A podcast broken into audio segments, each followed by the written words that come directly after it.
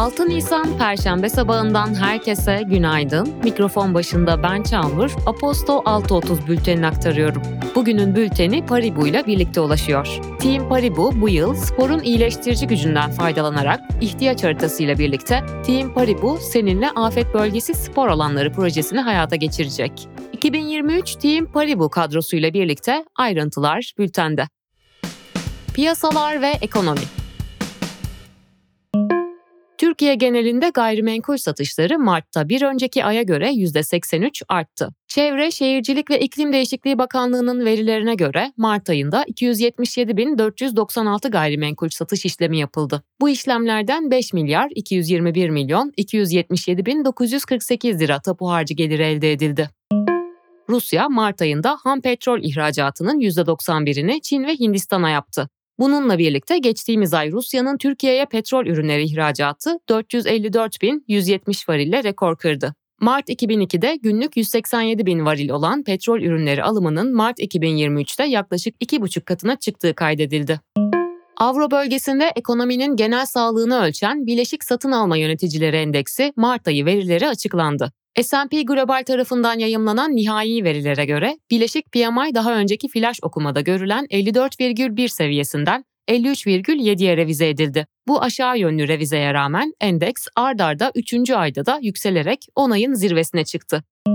Almanya'da fabrika siparişleri Şubat'ta bir önceki aya göre %4,8 artarak Haziran 2021'den bu yana en büyük artışını kaydetti ve beklentileri aştı. Federal İstatistik Ofisi tarafından yayımlanan öncü verilere göre büyük ölçekli siparişler hariç tutulduğunda siparişler %1,2 arttı. Fabrika siparişleri bir önceki yılın aynı ayına göre ise %5,7 azaldı.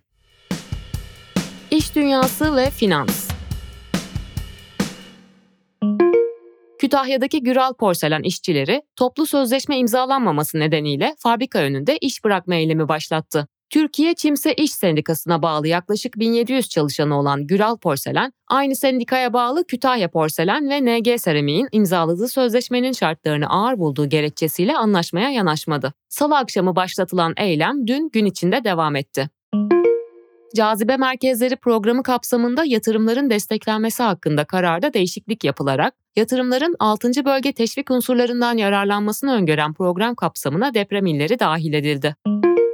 Isıtma, su ısıtma ve iklimlendirme sektörlerinde faaliyet gösteren Demir Döküm, 2022'de cirosunu bir önceki yıla kıyasla avro bazında %27 artırdığını açıkladı. Şirketin CEO'su Alper Avdel, perakende kanalında %14 ve beyaz eşyada %28 büyüme kaydettiklerini, 2023 yılında ise ciroda avro bazında %25 büyüme hedeflediklerini ifade etti.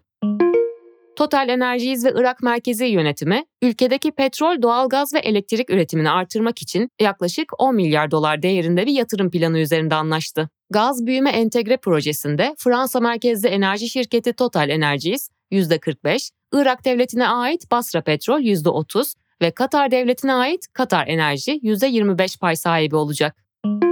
Johnson Johnson, kozmetik talk ürünlerinin kansere neden olduğu iddialarıyla açılan davalarda anlaşmaya varmak için gelecek 25 yılda 8,9 milyar dolar ödeyecek.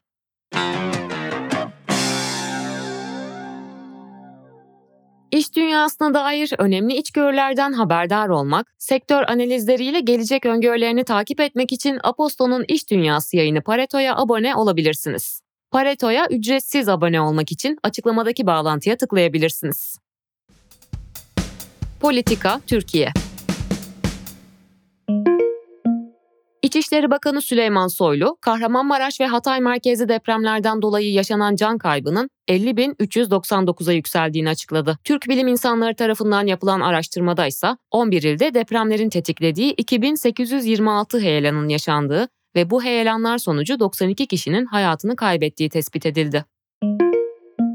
CHP Genel Başkan Yardımcısı Onursal Adıgüzel, yurt dışı doğumlu yabancı seçmen sayısının 1 milyon 325 bin olduğunu belirtti. En fazla yurt dışı doğumlu seçmenin olduğu iki ülke 347.763 seçmenle Bulgaristan ve 209.394 seçmenle Almanya oldu. CHP'li adı güzel, yabancı seçmenin tamamının endişe yaratmadığını ifade ederek odaklandıkları 5 ülkenin Suriye, Afganistan, İran, Irak ve Libya olduğunu söyledi. Bu ülkelerde doğmuş ve önümüzdeki seçimlerde oy kullanacak seçmen sayısının ise yaklaşık 240 bin olduğu kaydedildi. İyi Parti lideri Meral Akşener, TBMM'de partisinin grup toplantısında partisinin İstanbul İl Başkanlığı'nda yaşanan kurşun olayı ile ilgili konuşma yapmak için kürsüye mermilerle çıktı. Söyleyin Sinan Ateş durdu mu? Bunca şey olduktan sonra bu kurşun mu bizi durduracak dedi. Saadet Partisi lideri Temel Karamollaoğlu, Millet İttifakı'nın içinde milletvekili listeleri için üçlü ittifak görüşmelerinden sonuç çıkmadığını söyledi. Deva Partisi'nin ortak listeye kendi logosu altında girmek istemesini mantıklı bulmadığını söyleyen Karamollaoğlu, AK Parti'den kopan oyları cezbederiz diye düşündük ama bu konuda maalesef ittifak sağlayamadık ifadelerini kullandı. Eski HDP eş genel başkanı Selahattin Demirtaş, sosyal medyasında Emek ve Özgürlük İttifakı'nın seçime nasıl gideceğinin sonuçlandığını açıkladı. Demirtaş, paylaştığı ve Yeşil Sol Parti tarafından yeniden paylaşılan gönderide herkes, hepimiz görüşlerimizi paylaştık. Bundan sonrası ortak karara saygı duymak, destek vermektir dedi. Ve Türkiye İşçi Partili arkadaşlarımıza ittifak çatısı altında kendi amblemleriyle girecekleri seçimde başarılar diliyoruz diye ekledi. Türk İş ve Hak İş, 700 bin işçinin 2023-2024 yılı maaş zamları için taleplerini iletti. İşveren Sendikası talepleri değerlendirdi. TRT'nin haberine göre işçi sendikaları hiçbir işçinin ücretinin 15 bin liranın altında kalmamasını istiyor ve ilk 6 ay için %45 oranında zam talep ediyor. Tarafların önümüzdeki hafta Çalışma ve Sosyal Güvenlik Bakanlığı'nda yeniden bir araya gelmesi bekleniyor. Politika Dünya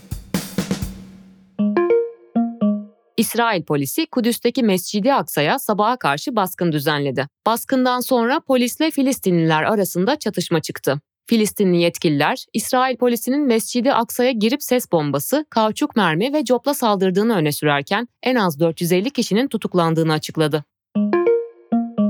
Suudi Arabistan ve İran'ın Dışişleri Bakanları 7 yıl aradan sonra Çin'de bugün bir araya geliyor. Reuters'ın haberine göre görüşmelerde Çin arabuluculuğunda varılan anlaşmayla geçtiğimiz ay ilan edilen ilişkilerin yeniden başlatılması ve büyükelçi değişimine ilişkin düzenlemelerinde yer alacağı belirtiliyor.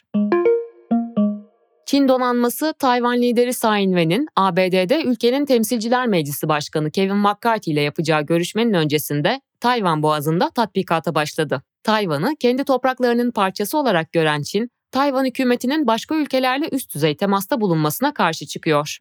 Öte yandan Fransa Başkanı Emmanuel Macron ve Avrupa Birliği Komisyonu Başkanı Ursula von der Leyen 3 gün sürecek ziyaretleri için Pekin'e vardı. Macron yaptığı ilk açıklamada Çin'in Ukrayna'da barış için bulunacak yolda büyük bir rol oynayabileceğini söylerken Avrupa'nın Çin'den ekonomik olarak ayrılmaması gerektiğini kaydetti.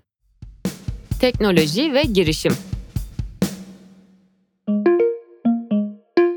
14 Mayıs'ta gerçekleşecek Cumhurbaşkanlığı seçimine günler kala Instagram, WhatsApp ve Facebook'un ana şirketi Meta, seçim güvenliği için Türkiye'de Seçim Operasyonları Merkezi isimli bir özel merkez kurduğunu açıkladı. Amazon, Prime Gaming, GameGroft ve Amazon Games'in oyun bölümlerinde yüzden fazla çalışanını işten çıkardığını duyurdu. CEO Andy Jesse'nin Ocak ayı başında yaptığı açıklamada maliyetleri düşürmek için yapılan iş gücünü azaltma planı kapsamında 18 binden fazla kişinin etkilenmesinin beklendiği ifade edilmişti. Avustralya'da Hepburnshire'ın belediye başkanı Brian Hood, ChatGPT'nin rüşvet suçundan hapis yattığı yönündeki yanlış iddiaları düzeltmemesi halinde OpenAI'yı dava edebileceğini bildirdi. Hood'un OpenAI'yı dava etmesi halinde bu, ChatGPT'ye yönelik açılan ilk hakaret davası olacak. Google'ın ChatGPT'ye rakip olarak geliştirdiği yapay zeka sohbet robotu BART, dünyanın en ünlü komplo teorilerini destekleyici nitelikteki içerikleri oldukça kolay bir şekilde üretiyor. NewsGuard tarafından gerçekleştirilen araştırmaya göre hali hazırda internette var olan yanlış alıntılarla ilgili 100 içerik talebi verildiğinde BART, bu taleplerden 76'sı hakkında yanlış bilgi dolu makaleler üretirken geriye kalanları ise çürüttü. Spor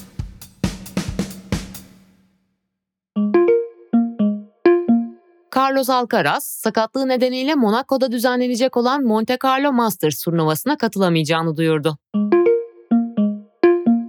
Türkiye, Dünya Erkekler Curling Şampiyonası'nda Çekya'ya 7-6 mağlup oldu. Ziraat Türkiye Kupası çeyrek finalinde Ankara gücüne deplasmanda 3-1 yenilen Trabzonspor turnuvaya veda etti. Trabzonspor'da teknik direktör Orhan Ak, maç sonrası görevinden istifa ettiğini açıkladı. Günün hikayesi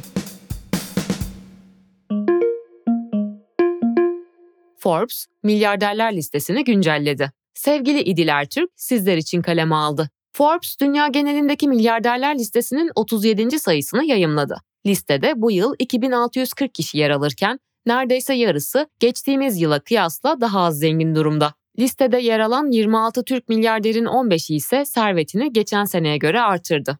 Yazının devamı bültende sizleri bekliyor. Sevgili dinleyenler, 6 Nisan Perşembe sabahında Aposto 6.30 bültenini dinlediniz. Bugünün bültenini ben Çağnur sizlere aktardım ve bugünün bülteni Paribu ile birlikte ulaştı. Arabada, evde, yolda sesimiz size her nerede ulaşıyorsa güzel bir gün diliyorum. Tekrar buluşmak dileğiyle, hoşçakalın.